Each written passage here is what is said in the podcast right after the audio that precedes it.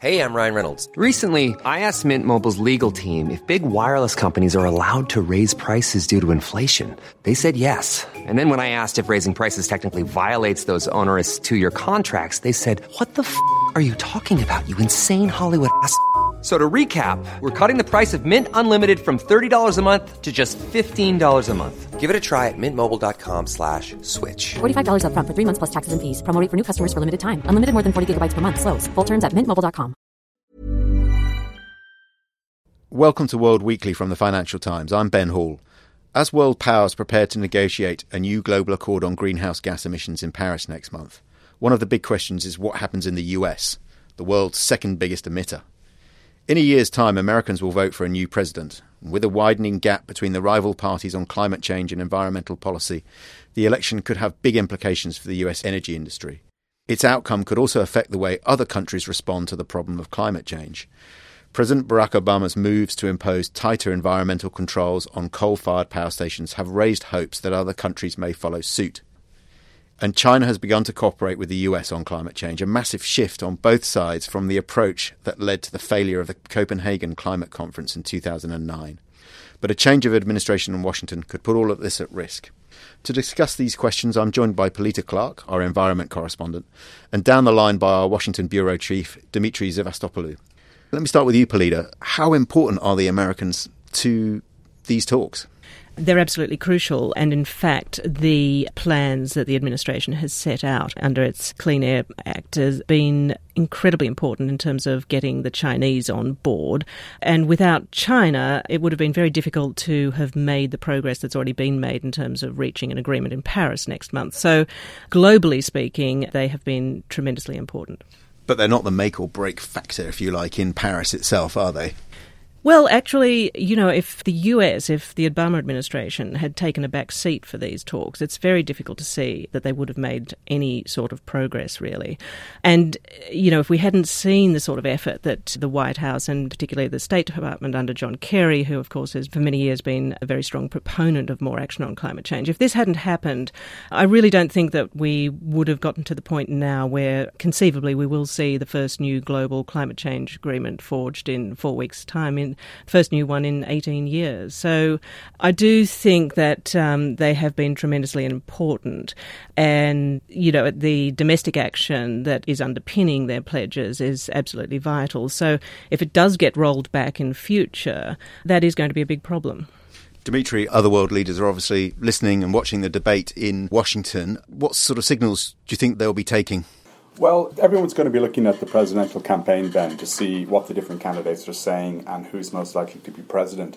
But if you step back for a second, I mean, for people who say that climate change is a real problem and needs to be tackled, the good news is that 99% of counties across the US agree that temperatures are rising.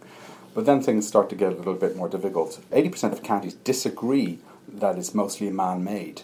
And when you come and ask Americans, you know, how big a concern is climate change, 42% of Americans say it's a top concern, but that's actually lower than their concerns about the global economy, ISIS, Iran's nuclear program, cyber attacks, and uh, tension with Russia.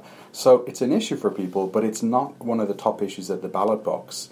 And then there's a big split between Democrats and Republicans. So about 62% of Democrats say that climate change is a big issue, whereas only 20% of Republicans agree. And that's partly because the Democrats, broadly speaking, tend to be concentrated in urban areas where they consume a lot of energy, whereas the Republicans congregate more in states where they produce energy, and therefore the energy producers are the ones who will suffer if some of these policies go through, and they tend to be more resistant. So there's a big gap, and there's a big gap between the candidates on the campaign trail, too. How is it playing out on the campaign trail?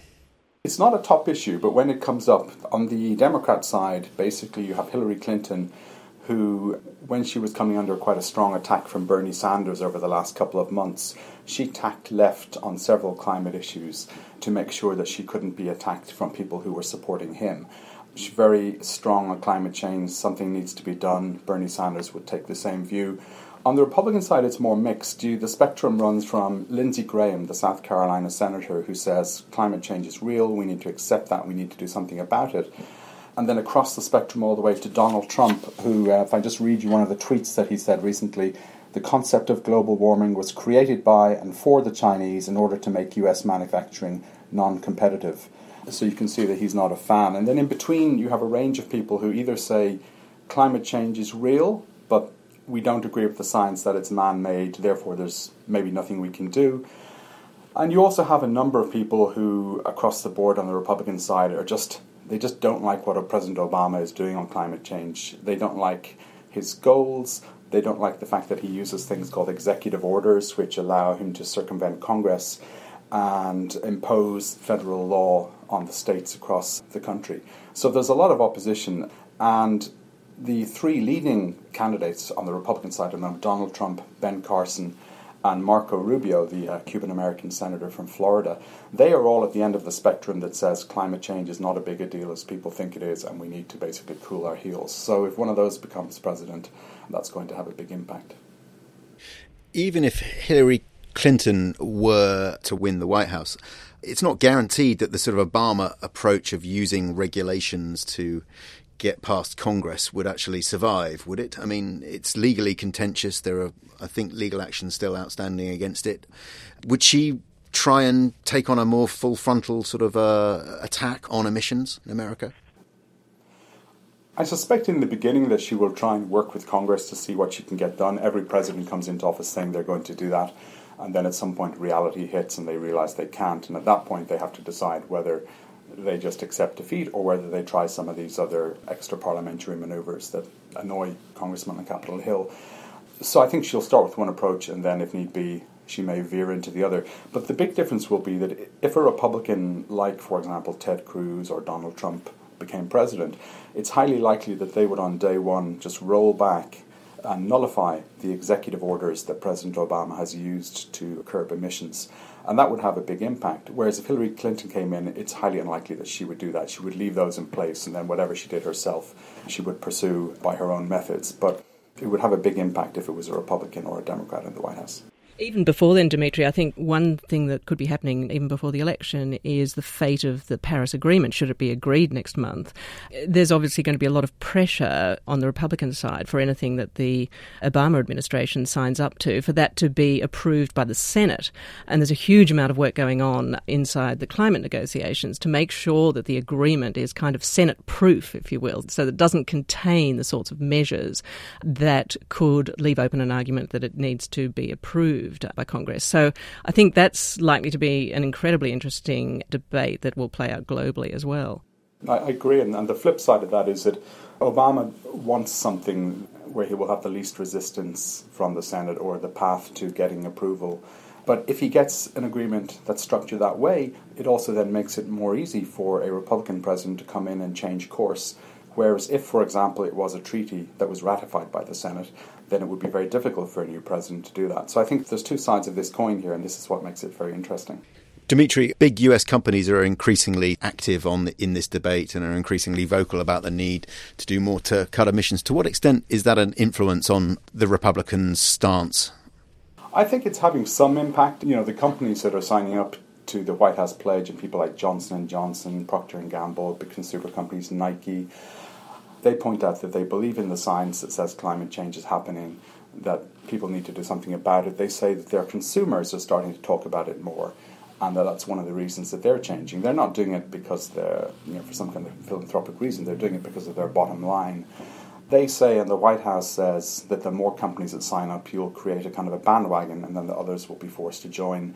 There may be some truth to that, but on the other hand, there's a lot of big energy companies, fossil fuel producers like Chevron, ExxonMobil, etc., who have not joined this pledge, and there's very little sign that they will because what they're being asked to do would have a big impact on their bottom line.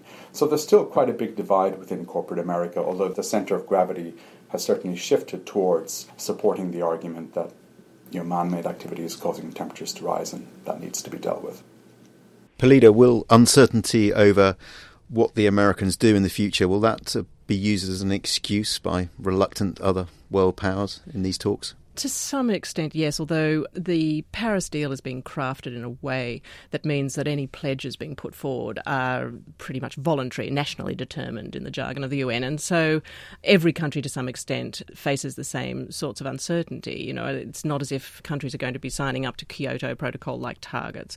They're going to be saying, you know, this is our plan, we're hoping to do the best we can. It's unlikely that there's going to be severe compliance rules in the agreement or anything like that. So there will be huge pressure, and there are supposedly will be some legally binding procedures in the agreement to try to make sure that countries stick to the pledges that they're offering for it. But, you know, the US is by no means going to be the only country that faces this sort of uncertainty.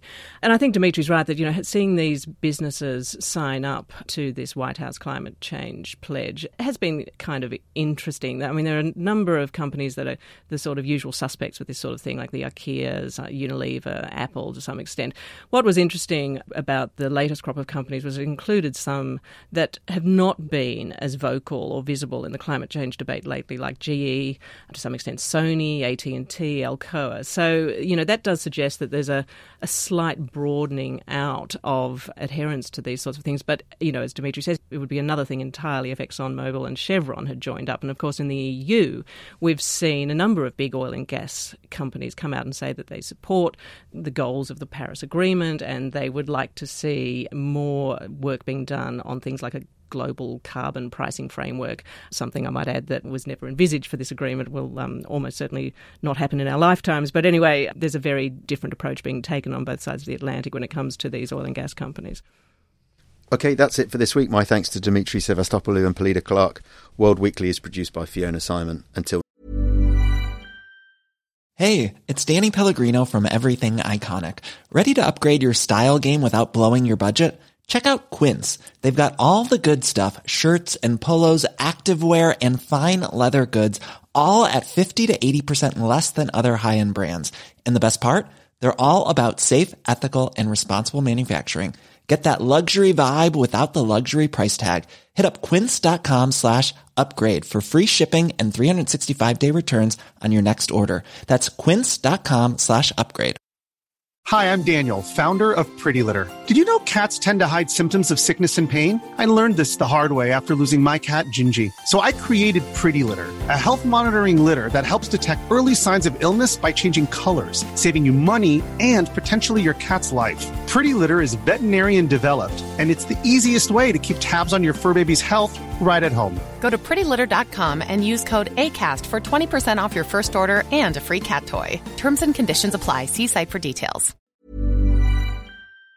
next week. Goodbye.